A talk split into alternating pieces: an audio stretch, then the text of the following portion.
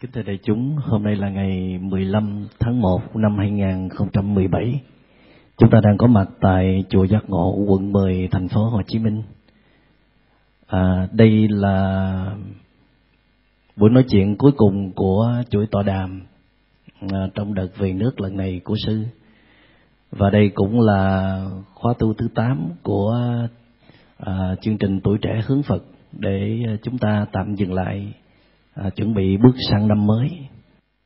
Và nhân đây thì xin được gửi lời cảm ơn sâu sắc đến thượng tọa trụ trì rất là thương, hết lòng nâng đỡ cho sư và ban tổ chức của Thiện Thân Hương Đất thực hiện rất là trôi chảy tốt đẹp những buổi tọa đàm để có cơ hội thiết lập thêm nhịp cầu nối với các Phật tử Chùa Giác Ngộ, với thiền sinh khắp xa gần những cái phương pháp thực tập thuộc về thiện nguyên thủy, vipassana và tâm lý trị liệu Phật giáo.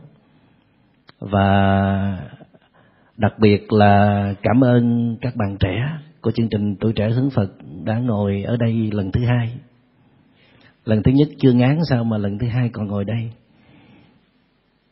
Để tôi có thêm cơ hội được chia sẻ những điều tâm huyết của mình. Tôi rời Việt Nam từ đầu 2002 cho tới bây giờ thì thật sự chưa có bao giờ mà tôi đánh mất sự liên lạc với giới trẻ cả.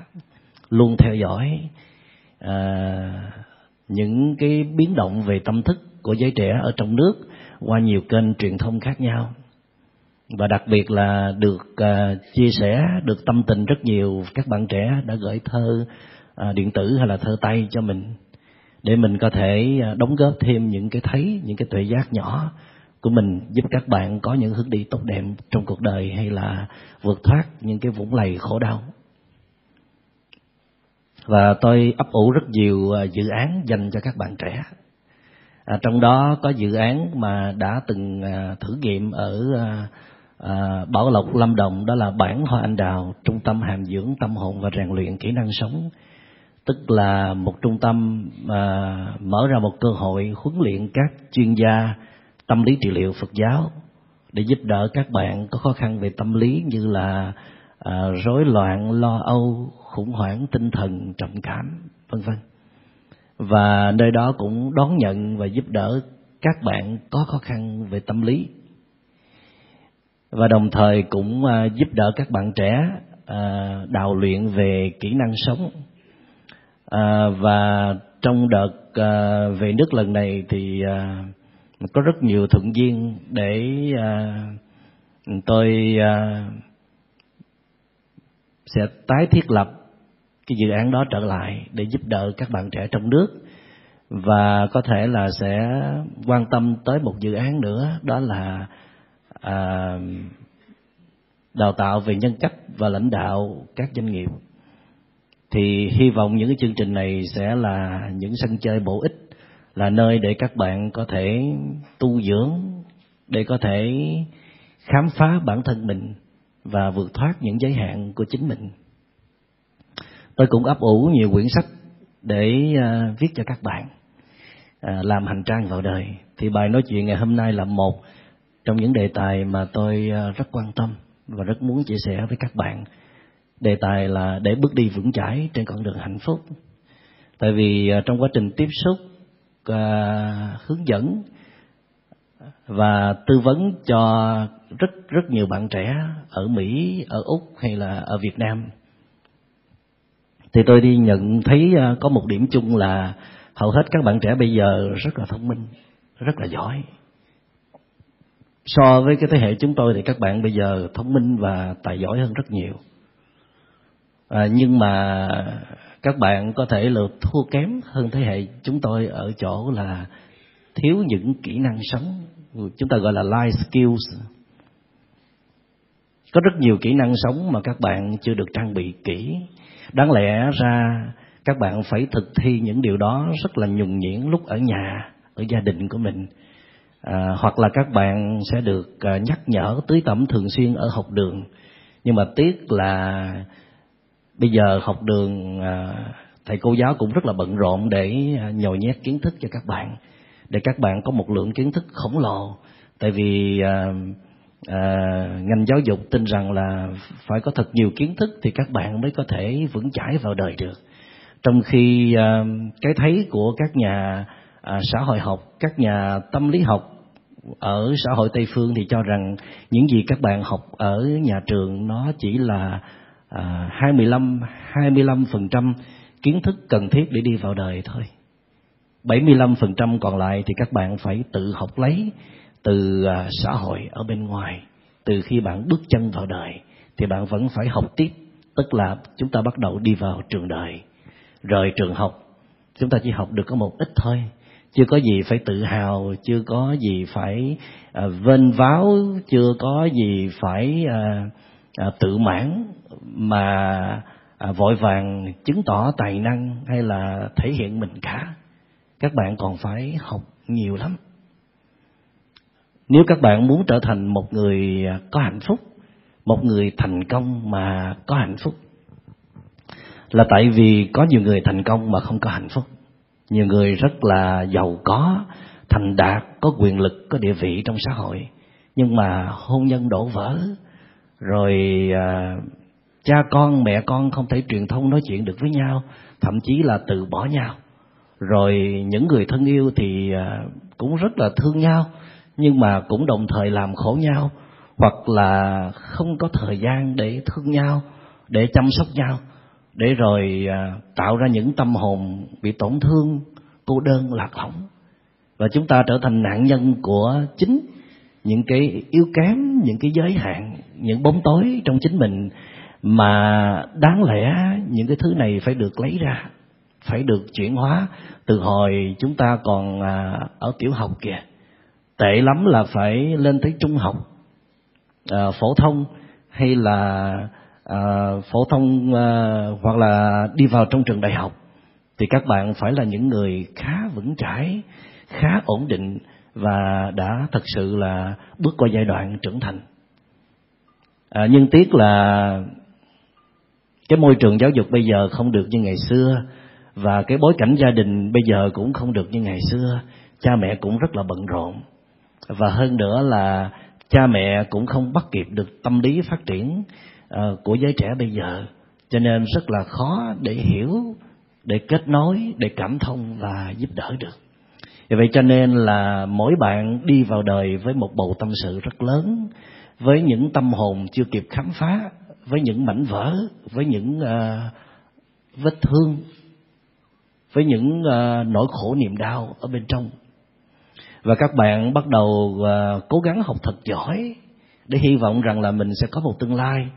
Tại vì khi mình học giỏi, mình có bằng cấp loại ưu thì mình sẽ kiếm được những cái việc tốt để mình kiếm được nhiều tiền, rồi từ từ thăng chức, rồi mình có địa vị trong xã hội. Và như vậy thì mình sẽ có cơ hội để chinh phục người khác, để làm cho người khác kính trọng và ngưỡng mộ mình. Rồi mình sẽ mở ra một cái chân trời mới, đó là mình sẽ trở thành một ông chủ, trở thành một nhà lãnh đạo. Rồi mình sẽ chinh phục toàn phần một đối tượng nào đó để rồi đồng hành với họ trong cuộc đời, rồi sinh con đẻ cái vân vân. Nhưng mà các bạn nhìn kỹ xem những người đi trước chúng ta, những người sống xung quanh chúng ta, bậc cha chú, bậc đàn anh cũng đi theo cách đó, vội vàng để thể hiện, để chứng tỏ mình làm được gì với núi sông. Nhưng mà nhìn sâu vào trong câu chuyện mỗi người thì chúng ta thấy thành công thì cũng có, danh dự thì cũng có, quyền lực thì cũng có, điều kiện vật chất dư dả thì cũng có, nhưng mà khổ đau thì cũng ê chề, cũng triền miên. Cho nên các bạn là thế hệ mới, chúng ta phải làm gì đây để không lặp lại cái vết xe đổ đó? Chúng ta làm sao để mà đồng thời vừa thành công mà cũng vừa có hạnh phúc? Và trong quá trình giúp trị liệu tâm lý cho rất là nhiều người, trong đó có giới trẻ, thì tôi đặc biệt nhận ra rằng trong quá trình chúng ta làm kinh tế, đi tới thành công, đi tới đỉnh vinh quang, là cái giai đoạn chúng ta bỏ bê bản thân mình nhiều nhất. là cái giai đoạn mà chúng ta đối xử bản thân mình tệ nhất, là cái giai đoạn chúng ta vắt kiệt năng lượng trong con người chúng ta ra nhiều nhất, là cái giai đoạn chúng ta đánh mất mình nhiều nhất, là cái giai đoạn chúng ta sống trong căng thẳng, hồi hộp, lo lắng, sợ hãi, nghi kỵ, thù oán nhiều nhất. Và tới khi mình về hưu rồi mới giảm từ từ thôi.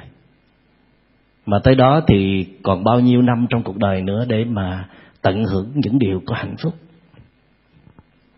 Tôi đồng tình với các nhà xã hội học và các chuyên gia tâm lý trị liệu ở xã hội Tây Phương, đó là hành trang vào đời của mỗi người đó ở nơi học đường rất là ít. Các bạn lấy ở nơi học đường rất là ít, mà các bạn phải tự học, tự quan sát, tự vận dụng trí tuệ của mình ra để có thể đón lấy những cái bài học nó xảy ra mỗi ngày trong đời sống. Và theo tôi, bài học lớn nhất mà các bạn cần phải vượt qua đó là chính mình. Nói một cách khác là cái kỹ năng cần thiết nhất, quan trọng nhất mà lại thiếu thốn nhất trong xã hội hiện nay, đó là cái kỹ năng làm chủ bản thân mình. Nói cụ thể hơn đó là làm chủ những cảm xúc của mình. Các bạn có biết cảm xúc là gì không? Khi mình nổi giận, đó là một cơn cảm xúc.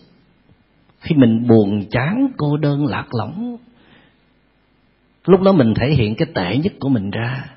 Mình không còn là chính mình nữa. Mình bị một cái thứ gì đó nó bao trùm khắp con người của mình, làm cho mình tê liệt, làm cho mình mệt mỏi, làm cho mình không thể học được, không thể làm việc gì được, không còn cảm hứng để sáng tác hay là cống hiến một cái gì nữa hết. Đó là những cơn cảm xúc.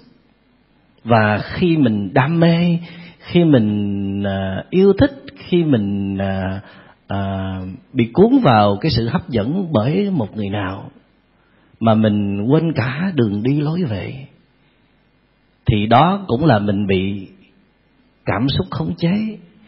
Cảm xúc nó đến từ những cái hạt giống trong tâm hồn, nó có sẵn trong cái cấu trúc thân và tâm của chúng ta. Nó được trao truyền từ nhiều thế hệ và có sự đóng góp của vũ trụ, của đất trời. Và những hạt giống này nó được chúng ta khơi dậy và nuôi dưỡng mỗi ngày. Hạt giống nào được kích hoạt nhiều nhất thì hạt giống đó nó sẽ lớn mạnh và nó dễ dàng biến thành một cơn cảm xúc biểu hiện một cách dữ dội, nhanh nhẹn để thể hiện một phần đam mê, một phần ưa thích, và thể hiện sự không ưa thích, sự chán ghét, sự loại trừ của mình. Nói một cách khác là cảm xúc có thể chia thành hai nhóm các bạn. Một là cảm xúc ưa thích, hai là cảm xúc không ưa thích. Một là cảm xúc đưa tới cảm giác dễ chịu, hai là cảm xúc đưa tới cảm giác khó chịu. Bây giờ chúng ta hãy nói về cảm xúc dễ chịu. Một trong những cảm xúc dễ chịu đó là khi chúng ta yêu, thích một người nào đó, nó mang lại cho chúng ta những cảm giác rất là dễ chịu. Khi chúng ta buồn chán trong việc học hành, khi chúng ta bị thầy cô rầy la, khi chúng ta không thể kết nối được với cha mẹ, khi chúng ta không tìm được bất cứ niềm vui nào trong đời sống, thì tình yêu là một thứ cứu cánh để làm cho chúng ta cảm thấy ổn, cảm thấy cân bằng trở lại, cảm thấy yêu cuộc sống trở lại. Và thậm chí là tình yêu có thể làm cho chúng ta bay được, bay lâng lâng. Và nó là một cái thứ cảm giác rất là khó tả. Cho nên là hễ mỗi lần buồn chán là nghĩ tới người mình thương, thì tự nhiên trong người mình nó trào lên một cái cảm xúc rất là ấm áp, rất là ngọt ngào, rất là dễ chịu. Nhưng mà nếu mình không biết gì về cảm xúc đó hết đó các bạn, mình mỗi ngày nuôi dưỡng cho nó lớn lên, rồi tới một lúc nào đó nó sẽ chiếm cứ toàn bộ con người của mình và nó hoàn toàn thống trị chúng ta. Để rồi chúng ta có ra lệnh, chúng ta có kiềm chế thì nó vẫn cứ tuôn trào và nó dẫn dắt chúng ta đi tới buông ra lời nói, hành động. và đưa tới những cái hiểm họa khó lường. Có những người sử dụng tình yêu như là một sự hỗ trợ cần thiết. Có nhiều người sống hay hơn, sống đẹp hơn, sống có chất lượng hơn là nhờ liên hệ tình cảm tốt đẹp giữa mình với người đó. Nhưng mà số lượng người như vậy rất là ít đó các bạn. Còn đa phần lao vào tình yêu là khốn đốn, là trăm cay nghìn đắng, là vắt kiệt năng lượng của mình. Cho nên Đức Phật nói ngay cả những cái cảm xúc dễ chịu đó, mình cũng phải học cách quản lý, học cách chăm sóc nó, chứ không nên đánh giá thấp nó. Mặc dầu nó mang lại những cái lợi ích rất là thiết thực, nhưng mà nó vẫn đánh gục mình như thường. Và ở một cái giai đoạn mà các bạn cần phải lo học hành cho nghiêm túc, cho có kết quả, cho có chất lượng, ở một giai đoạn mà bạn phải bỏ ra rất nhiều năng lượng để giải quyết nhiều vấn đề, và các bạn phải tập trung để làm việc, để sáng tác, để tạo ra những cái tác phẩm quan trọng, mà đồng thời các bạn cũng bỏ ra một cái năng lượng rất là lớn để yêu đương, để có thể thỏa mãn cảm xúc, thì những lúc đó bạn rất là dễ bị trượt ngã trong tình yêu. Hôm trước tôi có nói với các bạn rồi, là khi yêu là bị té ngay lập tức, chúng ta gọi là fall in love. Ít ai mà đi vào trong khu vườn tình ái mà đứng vững được. Cho nên tình yêu nó có thể đem lại những cảm xúc rất là dễ chịu, nhưng mà đồng thời nó cũng giết rất là nhiều người, nó cũng làm khổ sở rất là nhiều người. Vì vậy học cách để quản chế những cái cảm xúc yêu thích của mình, điều tiết nó một cách hợp lý, sử dụng nó đúng lúc, đúng chỗ là một điều hết sức cần thiết. Nếu không bạn có thể mất trắng tương lai vì cái thói quen ưa thích cảm xúc mà không kiềm chế của mình. Có những bạn cấu trúc tâm sinh lý rất là nhạy cảm về tình cảm, tức là rất là dễ vướng mắc tình cảm với một người khác, đồng giới hay là khác giới không biết, nhưng mà bỗng dưng là hãy thấy người nào mà vừa mắt mình là không rời mắt được, và lưu giữ hình ảnh ấy trong tâm, rồi nhờ vào những cái hình ảnh đó mà mình có được những cảm giác dễ chịu, rồi bắt đầu nuôi dưỡng ngày qua ngày, để rồi ước mơ được tiếp cận, được xúc chạm, hay là được thăng hoa những cảm xúc bay bổng nhất nếu có thể. Có những bạn bị những cái vết thương tâm lý từ thời ấu thơ đó các bạn. Thí dụ như là bị cha mẹ đối xử tệ bạc, hoặc là cha mẹ bận rộn không thương yêu, không quan tâm mình đủ, hoặc là cha mẹ chia lìa, phải sống với cha hoặc là sống với mẹ, hoặc là mồ côi từ thuở nhỏ. Cho nên các bạn vướng vào một cái hội chứng gọi là emotional attachment, tức là dễ vướng mắc cảm xúc với người khác. Tức là bạn này chỉ cần đi tìm một cái người nào mà người đó cho bạn ấy một cảm giác an toàn, dễ chịu, mà bất chấp người đó là người tốt hay là người xấu, thì bạn ấy cũng có thể dựa dẫm vào và kết nối với đối tượng này để rút tỉa những cái cảm xúc dễ chịu. Chúng ta gọi là nghiện cảm xúc đó các bạn. Mà bản thân mỗi người có khả năng điều tiết, quản chế cảm xúc của mình rất tốt. Chúng ta có thể hoàn toàn sống trên cái cảm xúc đó nếu chúng ta biết cách luyện tập. Nếu chúng ta nhìn nhận được cái cảm xúc nó quá lớn, nó thường chế ngự trong bản thân mình, tức là chúng ta biết rất rõ mình là thuộc tiếp người nào, mình là thuộc tiếp người ít có cảm xúc hay là rất dạt dào cảm xúc, và chúng ta sẽ luôn tìm cách để mà tiếp cận, để mà hiểu, để mà quản chế được những cái cảm xúc đó, thì chúng ta mới có tương lai được. Tôi thấy có nhiều bạn rất là tài giỏi, nhưng mà có chứa một cái nguồn cảm xúc rất là dữ dội, nhất là các bạn có thiên hướng về nghệ thuật thì cảm xúc rất là dạt dào. Những bạn mà có đôi mắt long lanh đó, bạn đừng có nhìn tôi nha. Thật ra là cũng khai thiệt với các bạn là ngày xưa tôi cảm xúc cũng rất là dạt dào, và cũng lận đận lao đao lắm. chưa có trải qua tình trường, nhưng mà cũng mệt mỏi về cái chuyện là dễ có cảm xúc, tức là mình rất là nhạy cảm. Nhưng mà may là nhờ đi tu, chứ không tu chắc chết. Cho nên là bạn nào mà có đôi mắt long lanh thì làm ơn đi tu giùm đi. Hay là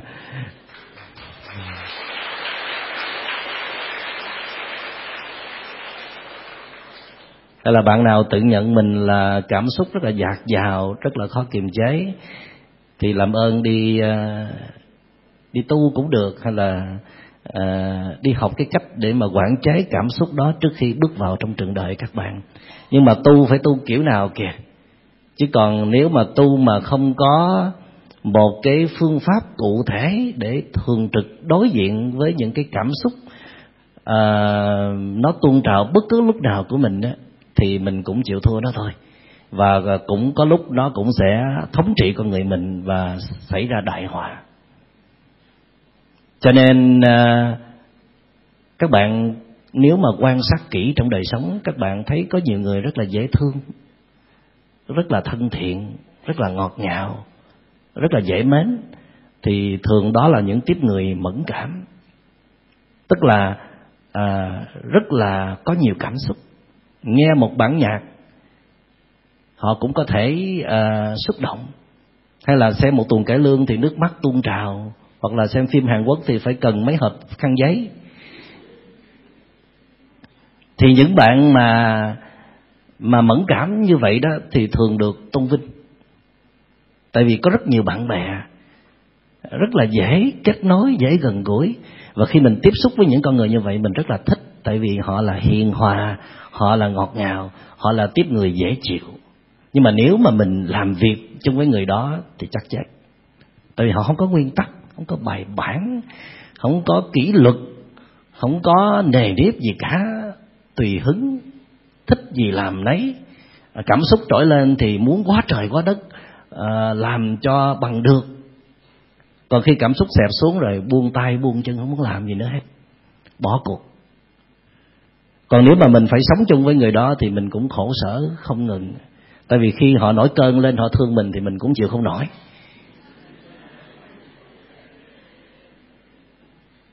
Nhưng mà một người mà dễ nổi cơn thương yêu á, cũng rất dễ nổi cơn tức giận hay là điên cuồng. Nó đều là sự thiếu quan tâm, thiếu kiềm chế cảm xúc. Tức là chúng ta để cho cái cơ chế cảm xúc hoạt động một cách rất là tự nhiên, mà chưa có ý thức rằng nó có cái mặt trái của nó có thể đem tới những cảm giác rất là dễ chịu, mà đồng thời nó cũng hủy diệt rất là nhiều thứ. Và chúng ta gần như là chưa có một cái chương trình tập luyện nghiêm túc nào đối với những cái cảm xúc dễ chịu của mình. Khi mình thích một người nào, thích thật là thích, thì mình không có yên được, rồi bắt đầu là tìm cách để xin số điện thoại, để nhắn tin. Rồi hồi đầu là gửi vài bài tình ca thôi chứ không có ý gì hết. Rồi tiếp sau đó là tặng quà, rồi rủ đi uống cà phê chứ không có ý gì hết. Rồi bắt đầu chia sẻ những câu chuyện hay trong cuộc sống để thể hiện mình là người sâu sắc. Rồi bắt đầu là chuyển qua xàm xí. Rồi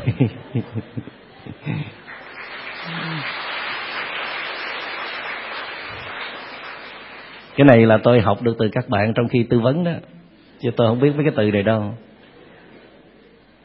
Rồi bắt đầu chúng ta thực hiện những cái điều mình muốn, đó là càng tiếp cận càng tốt. Và rồi đi tới ước muốn sâu sắc hơn, đó là được kết nối, trở thành một phần của đời sống của mình. Rồi đi tới một cái bước nữa, đó là muốn được xúc chạm vào người kia để đẩy cái cảm xúc lên tới tuyệt đỉnh.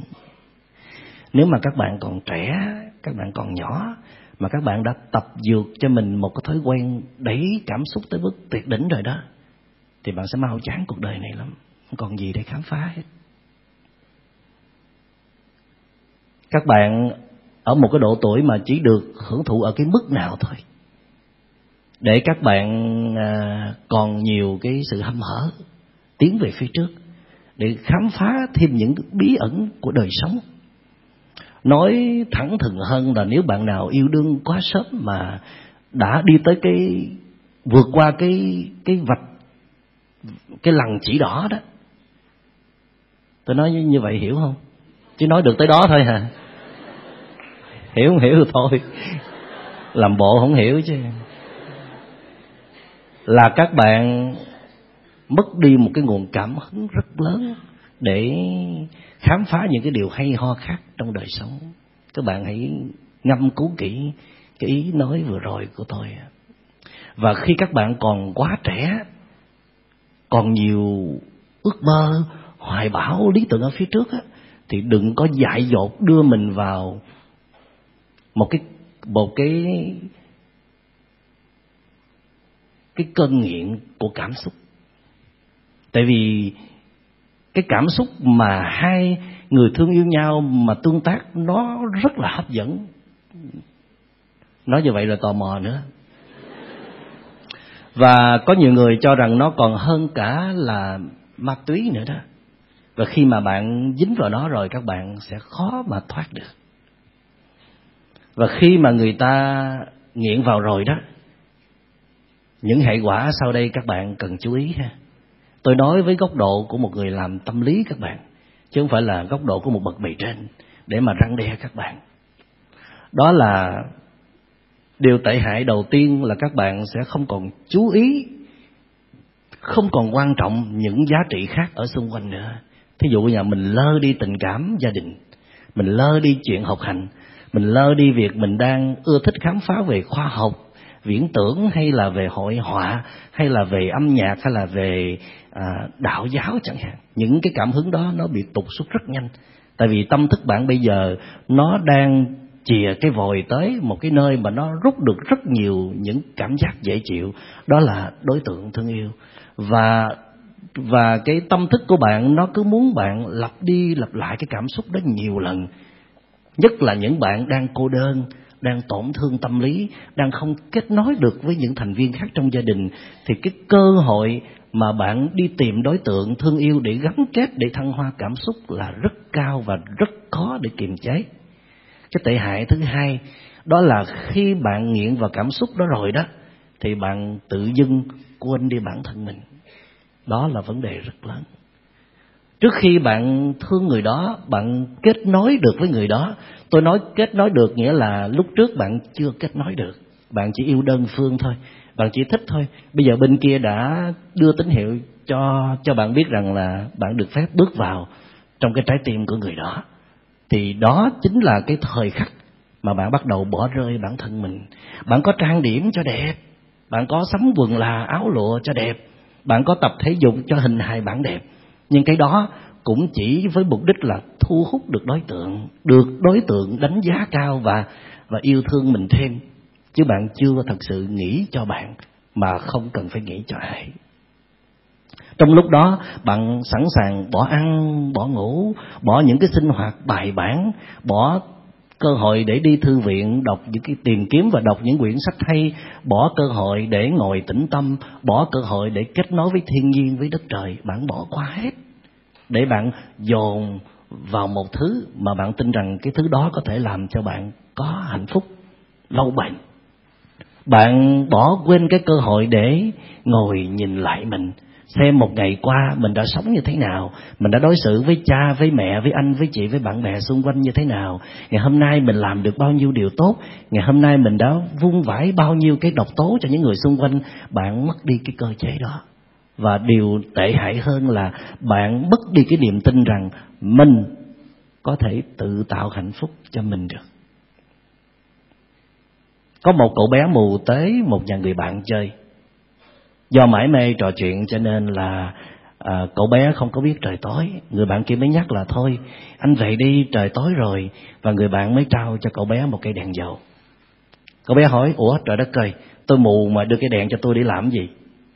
Thì người bạn kia mới nói là không, anh cầm cái đèn này lên đi, người ta thấy anh người ta sẽ tránh. thì cậu bé nghe có lý và rất là vui, rất là hoan hỉ, cảm ơn bạn, rồi cầm cái đèn ra về. Trên đường về thì cậu bé nghĩ rằng là hôm nay chắc là ai cũng sẽ tránh mình hết đây, tại vì mình có cái đèn mà. Cho nên là cậu đưa cái đèn lên và lao tới phía trước mà không cần dùng tới những kỹ năng dò đường bằng các giác quan khác của mình như thường lệ. Kết quả là chẳng mấy chốc có một người đâm sầm vào cậu, cả hai đều ngã nhào. Cậu tức quá, cậu hét lên: "Ê, bộ đuôi sao không thấy cái đèn của tôi vậy?" Thì người kia ôm bụng cười ngất nói: "Trời ơi, cái đèn của anh tắt lâu rồi anh đuôi ơi."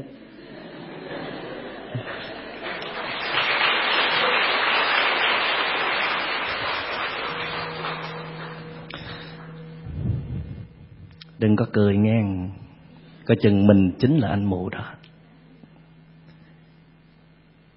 Mình bước vào trong cuộc đời này cũng giống như anh mù không có biết nhiều về cuộc đời này. Mình đang bắt đầu muốn khám phá. Mình chưa có trí tuệ, cho nên là mình phải vận dụng những cái khả năng khác để cảm nhận về cuộc đời này. Đáng lẽ ra là mình đang trên tiến trình rất là tiến bộ. Từ từ là mình sẽ thấy được bản chất cuộc đời này. Và một điều mình làm rất là tốt, như là cậu bé mù đó, là có thể đi đường bằng chính cái khả năng của mình mà không cần dựa dẫm vào một đối tượng nào hết. Nhưng mà tiếc thay, khi cậu bé mù được trao một phương tiện hữu dụng có khả năng giúp đỡ rất tốt, có khả năng hỗ trợ rất cao, đó là cây đèn, thì thay vì kết hợp giữa cái khả năng dò đường mà mình đã luyện tập từ hồi nhỏ tới bây giờ với một cái phương tiện hỗ trợ là cây đèn, thì cậu bé mù lại dựa hẳn vào cây đèn và tin chắc rằng cây đèn sẽ đưa mình về tới nhà một cách ngon lành, ngon hơn cả chính mình dò đường nữa. Cho nên là cậu đã từ bỏ, đã không sử dụng kỹ năng dò đường của mình. Và kết quả là cậu đã thất bại. Tại vì cây đèn là một thứ ngoài thân, một thứ ở bên ngoài, một thứ mà cậu bé không thể kiểm soát được. Cái đèn nó có thể hết dầu, nó có thể bị gió thổi tắt, và hơn hết là cậu không nhìn thấy cây đèn, cho nên cậu không hiểu cây đèn là cái gì cả. Cậu chỉ đoán mò thôi. Cũng giống như chúng ta mời một người bước vào trong trái tim của mình giống như là cầm cây đèn với các bạn. Đáng lẽ ra chúng ta vừa quan tâm yêu thương người đó, vừa có những cái điều hay ho muốn sẻ chia với người đó. Mình có một người bạn thân hơn mức bình thường thì nó quá tốt để mà quan tâm nhau sâu sắc hơn. Và mình kết hợp với cái đời sống mà mình đã xây dựng sẵn có từ hồi trước tới bây giờ, tức là biết tự chịu trách nhiệm cho bản thân mình. Thì thang ngôi là khi mà mình gặp một cái người tử tế, tốt bụng và cho mình dựa vào bờ vai của họ, thì lập tức mình trao hết chủ quyền cuộc đời mình cho họ. Nói trao hết chủ quyền cuộc đời mình cho họ nghĩa là sao? Nghĩa là từ khi em biết chàng, xin chàng làm ơn làm cho em có hạnh phúc, em không thể làm được nữa.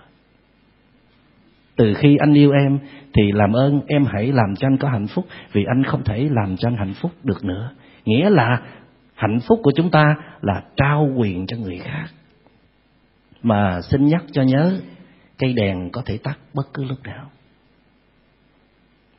Và đến khi cây đèn tắt rồi mà cậu bé mù vẫn nghĩ nó còn ở đó, vẫn ỷ lại, vẫn dựa vào, rồi cuối cùng ngã nhào ra mà còn không tìm ra được nguyên nhân tại sao, còn than trời trách đất, còn đổ thừa. Người ấy có thể thay đổi bất cứ lúc nào. Tại vì các bạn ơi, người ấy không phải là thần thánh, người ấy không thể nào mà giữ một cái phong độ liên tục được. Người ấy cũng có lúc thăng, lúc trầm, lúc up, lúc down, lúc này lúc khác, cũng sáng nắng chiều mưa y chang như mình thôi. Họ gồng lên đó, chứ họ cũng yếu xìu ở bên trong đó, mà thậm chí là còn dễ tổn thương nữa, mong manh dễ vỡ nữa. Nhìn cùi cụi như vậy đó, nhưng mà đụng tới coi cũng khóc y như con gái vậy đó, cũng mũi lòng rồi cũng cô đơn lạc lõng. Cho nên là trong khi tư vấn tâm lý thì tôi phát hiện ra rằng là có nhiều bạn đến với nhau vì quá cô đơn thôi. Hai tâm hồn cô đơn đến với nhau thì không thể nâng nhau bay lên được, mà chỉ có ghì nhau xuống thôi. chỉ có làm tổn thương nhau liên tục thôi. Đáng lẽ ra khi mà bạn làm chủ được cái cảm xúc ham thích của bạn, bạn biết rằng giai đoạn này chưa phải là giai đoạn để yêu đương, mình chưa có sẵn sàng cho chuyện này. Nếu mà mình đi theo cái cảm xúc này đó, mình phải chịu rất nhiều trách nhiệm. Lỡ một lúc nào đó mình không có kiềm chế được cảm xúc này thì tai họa xảy ra, thì cuộc đời mình sẽ chuyển sang một cái hướng khác, có thể mất trắng cả tương lai đó các bạn. Có nhiều bạn đã xảy ra cái tai nạn đó, không kiềm chế được cảm xúc và đẩy cuộc đời mình sang một cái hướng rất là tăm tối. Mới 18, 19 tuổi đã làm cha mẹ rồi thì tương lai còn đâu nữa, phải không? Mà mình làm sao biết được mình có làm chủ cảm xúc hay không khi mà mỗi ngày mình vẫn thất bại với chính mình liên tục? Những cái cảm xúc ham thích thông thường mà mình còn không bỏ được, mà mình còn bị nó khống chế, thì với những cái đối tượng có thể mời lên những cái cảm xúc rất là dữ dội, thì làm sao mà mình có thể quản chế được các bạn? Và tôi thấy rất là rõ là khi mà các bạn yêu thương nhau, các bạn chỉ nghĩ về đối tượng thương yêu mình thôi, mà không nghĩ gì về bản thân mình cả. Cho nên là khi mà đối tượng đó thay đổi, đối tượng đó bội bạc, đối tượng đó xách gói bỏ đi, thì họ mang cả nụ cười mình theo. Mình không còn gì để sống cả. Cho nên một trong những điều mà tôi rất là muốn nói với các bạn trẻ, muốn nói thật nhiều, có thể viết sách, có thể làm bất cứ cách nào đó để cho các bạn hiểu một điều rằng là các bạn chính là cái người thương yêu mình nhất, chứ không ai khác. Người bạn đời chỉ đóng góp một phần vào trong cuộc đời mình thôi. Và nếu mình chia tỷ lệ phần trăm được á, thì các bạn phải chịu trách nhiệm cho cuộc đời mình tới 60-70%. Còn người kia chỉ đóng góp vào cuộc đời bạn 30-40% thôi, thì tôi nghĩ đó là một liên hệ cân bằng. Người kia cũng vậy, người kia cũng chịu trách nhiệm cho họ 60-70%, còn các bạn chỉ cống hiến cho họ 30-40%, thì cái liên hệ đó nhẹ nhàng lắm, đỡ làm phiền nhau, đỡ gây tổn thương cho nhau, và quan trọng là đỡ phải dựa dẫm vào nhau. Đỡ phải dựa dẫm vào nhau nghĩa là đỡ mất chủ quyền khi sống chung với nhau. Mỗi người tự làm chủ cuộc đời của mình, mỗi người tự xử lấy cảm xúc của mình. Và khi em ngã thì anh nâng, còn khi anh ngã thì em mới nâng, chứ không phải ngã hoài để cho người ta nâng hoài. Khi mà mình đang cô đơn lạc lõng thì đừng có yêu.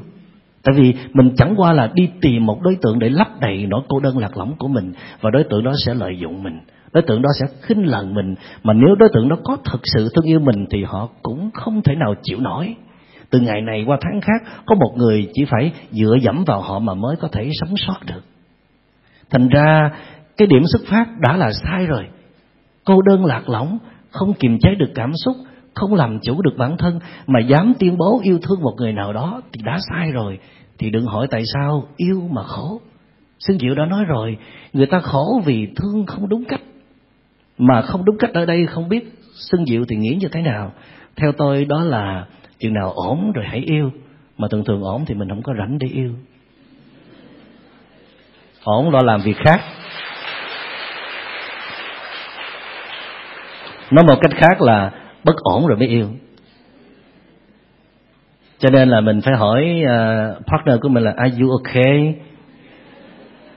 Anh ổn không? Thì người đó nói là anh hơi bất ổn.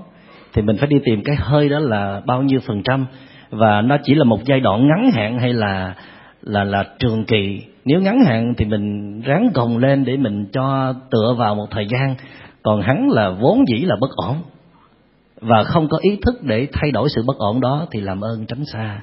Yếu đừng có ra gió, đừng có ra vẻ anh hùng rằng là cứ dựa vào đây đóng vai anh hùng để rồi khổ sở vì chính cái hành động mà không lượng sức của mình. Thì các bạn thấy rằng khi mà các bạn không làm chủ được cảm xúc á, không làm chủ được tình yêu của mình, thì bạn sẽ bị nó quật ngã tơi bời. Nói như vậy không có nghĩa là tình yêu vốn là khổ nha các bạn. Khổ hay không là do chính các bạn. Mà ở đây điều quan trọng hàng đầu không phải là tài năng, không phải là trí tuệ, không phải là thông minh, không phải là giỏi giang. Việc học hành hay là kiếm việc làm hay là chinh phục người khác. Mà ở đây nó cần một khả năng làm chủ rất tốt cảm xúc của mình. Mà muốn làm chủ cảm xúc của mình thì điều cơ bản đầu tiên theo tôi đó, đó là các bạn hãy khoan tiếp xúc với những đối tượng nào mà nó có thể mời cảm xúc hấp dẫn lên bất cứ lúc nào. Tức là nếu mình thích người đó mà mình biết nếu mình tới gần người đó thì nguy hiểm, thì mình rất là khó kiềm chế cảm xúc, thì làm ơn ngồi tránh xa ra, kể cả ngồi nghe pháp thoại. Đừng có tới gần, đừng có tạo điều kiện thuận lợi để kết nối, đừng bị chính mình lừa gạt mình là mình chỉ đi uống cà phê thôi chứ có làm gì đâu, mình chỉ đi học bài ôn thi thôi chứ có làm cái gì đâu. Nhưng mà dù bạn không có hành động gì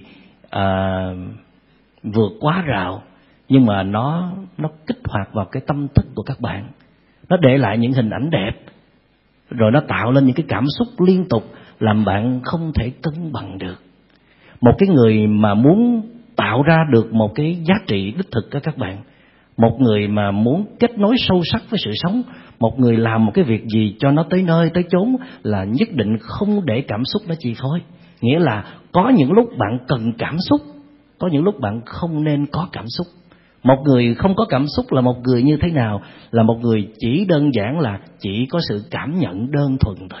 Thí dụ khi bạn uống cà phê, bạn cảm nhận cà phê ngon mà không cần có cảm xúc gì hết. Cảm xúc là một cơn trỗi dậy đó. Còn khi mà bạn tiếp xúc với những người thân yêu của mình, bạn ý thức sự có mặt màu nhiệm của họ, bạn cảm thấy hạnh phúc. Đó không nhất thiết là một cơn cảm xúc. Bạn làm những công việc bạn ưa thích, bạn cống hiến hết lòng vào trong công việc đó, bạn ý thức rất rõ mình đang làm gì và sẽ đưa đến những kết quả như thế nào. Đó không hẳn là một cơn cảm xúc, đó chỉ là một sự cảm nhận thôi. Vậy thì các bạn từ bây giờ hãy cố gắng tập cho mình một thói quen là bớt cảm xúc lại, thay vào đó là sống với sự tỉnh thức.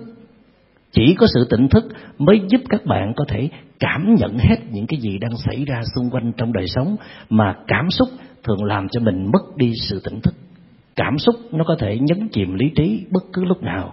Chúng ta đã từng chứng kiến, chính chúng ta đã có những lúc cảm xúc tuôn trào như một trận thác đổ, làm lý trí phải đứng lặng chào thua. Nhiều lần như vậy rồi, cho nên các bạn phải ý thức rất là rõ việc quản chế những cảm xúc của mình. Mà theo kinh nghiệm của tôi, cách để quản chế cảm xúc tốt nhất đó là các bạn nên phát triển một khả năng rất là đặc biệt có sẵn trong các bạn, đó là năng lực tỉnh thức. Năng lực tỉnh thức là gì? Nghĩa là các bạn luôn sống trong sự tỉnh táo để nhận biết rất rõ cái gì đang xảy ra trong chính bạn, thay vì tâm thức của bạn lúc nào cũng suy nghĩ về quá khứ, suy nghĩ về tương lai, suy nghĩ vẩn vơ hay là bị cuốn vào một đối tượng đam mê nào đó. Thì các bạn tỉnh ra giống như là có một cái camera ở phía sau quan sát chính bạn, cô bạn đang nghĩ cái gì, bạn đang muốn cái gì, cảm xúc gì đó đang trào lên và nó thôi thúc bạn làm gì, nghĩ gì và hành động như thế nào. Bạn quan sát suốt tiến trình đó, và tiến trình đó chúng ta gọi là hành thiền. Thiền tức là một sự tỉnh thức để quan sát, để nhận biết rõ những gì đang xảy ra xung quanh ta và những gì đang xảy ra ở trong ta. Xảy ra ở trong ta thì Đức Phật chia làm ba nhóm. Nhóm thứ nhất là cơ thể chúng ta. Nó đang căng thẳng, nó đang thả lỏng, nó đang đi, nó đang ngồi, nó đang dịch chuyển hay nó đang làm gì đó. Chúng ta có biết không? Sự tỉnh thức ở cấp độ cao hơn đó là biết rất rõ có những cái cảm giác nào đi ngang qua con người chúng ta.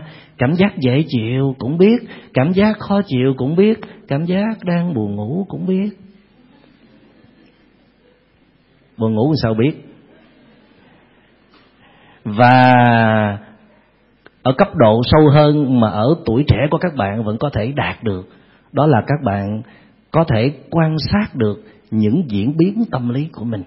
Tức là các bạn có thể quan sát khi cái cảm xúc ham muốn của mình trỗi dậy là nhận diện được liền.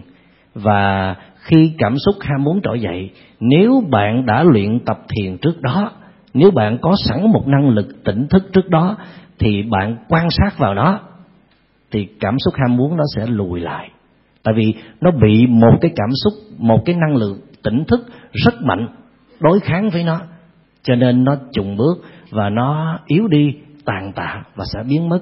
Cứ nhiều lần như vậy thì bạn sẽ thiết lập được một cơ chế trong tâm thức mình, đó là luôn luôn tỉnh thức để nhận diện những cơn cảm xúc ở trong lòng và có thể quan sát nó bất cứ lúc nào, từ khi nó sinh ra, hình thành và biến đi. Câu hỏi đặt ra là nếu mà mình cứ làm như vậy thì mình hết sạch cảm xúc thì sao? Sao mình yêu được? Sao mình lập gia đình được? Rồi mình trở thành khúc củi thì sao? Câu trả lời là các bạn không có đủ giỏi như vậy đâu.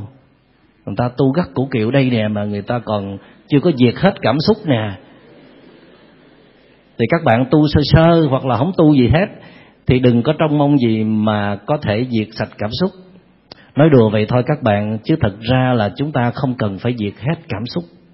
Đối với những cái cảm xúc lành tính, thí dụ bạn nhìn một dòng nước trôi bạn cũng có cảm xúc, rồi bạn nhìn một đóa hoa nở bạn cũng có cảm xúc, hoặc là bạn nhìn một em bé bán vé số, một người tàn tật bạn cũng có cảm xúc, hoặc là bạn nhìn một cặp vợ chồng già vẫn còn quan tâm chăm sóc lẫn nhau bạn có cảm xúc, bạn về nhà thấy mẹ cơ cực lo cho gia đình từng ly từng tí bạn cũng có cảm xúc.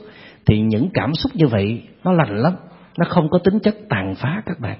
Còn cảm xúc mà mình không thể kiểm soát được, nó có cái phần si mê, có phần đam mê trong đó đó, thì nó có mang tính tàn phá.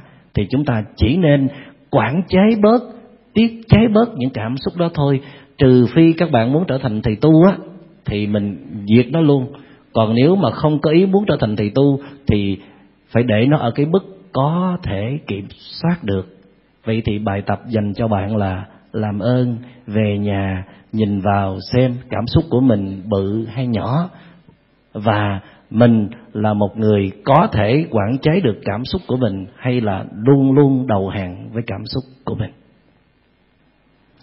Nói về quản chế những cái cảm xúc ở trong lòng các bạn thì nó có tới 2 nhóm cảm xúc. Như từ đầu tôi nói với các bạn, đó là cảm xúc ưa thích, cảm xúc đam mê, cảm xúc chạy theo một đối tượng. Và nhóm thứ 2 là cảm xúc muốn loại trừ, muốn tránh né, thể hiện qua cơn giận, qua sự phẫn nộ, qua sự điên tiết. Thì cái nhóm thứ 2 nó cũng đề tài rất là hay, rất là rộng, cần phải chia sẻ với các bạn trong một buổi khác nữa. Thì hôm nay chỉ nói cái phần quản chế những cảm xúc ưa thích thôi. Và để chốt lại bài nói chuyện này thì tôi muốn nói với các bạn rằng là không phải chỉ có cảm xúc mới đem lại những cái điều hay ho, những cái điều tuyệt vời trong đời sống. Khi chúng ta quản chế tốt những cái cảm xúc của mình đó các bạn, thí dụ khi cái cơn ham muốn nó trỗi dậy, bạn nghĩ rằng mình phải thực hiện cái ham muốn đó đó thì mình mới thấy đã, thấy sướng, thấy khoan khoái trong lòng, và mình xem đó là một điều hạnh phúc. Thì các bạn hãy thử trải nghiệm xem là khi bạn kiềm chế được cơn cảm xúc đó đó, bạn không thực hiện nó. Tại vì các nhà khoa học nói rằng một cơn cảm xúc á, tuổi thọ của nó chỉ có 15 phút thôi các bạn.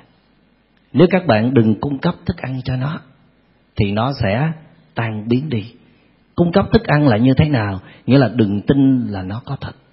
Thứ hai là đừng có dung dưỡng nó bằng cách là cố gắng kéo dài cái cảm xúc đó ra, bằng cách là đồng nhất với nó, mình chính là nó luôn. Thì cái cơn cảm xúc đó sẽ tan biến đi. Và khi mà bạn vượt thoát được cái cơn cảm xúc đó, không biết bằng cách nào, thí dụ hên, bạn còn ý chí mạnh mẽ, bạn cắn răng chịu đựng để cho cảm xúc đó trôi qua, hoặc là bạn là một người trí thức, bạn kiềm chế cơn cảm xúc của bạn bằng cách là bạn đi đọc một cuốn sách thánh hiền để khơi dậy những cái hạt giống khác ở trong bạn. Bạn còn hoài bão, còn trách nhiệm, còn khí phách hiên ngang, còn là một nhân tài tương lai của đất nước. Những cái mẫu chuyện, những cái cách khai thị, những lời nhắn nhủ của các bậc tiền nhân có thể làm cho bạn trỗi dậy một cái năng lực phi thường để bạn lấn át một cái cảm xúc tầm thường đó.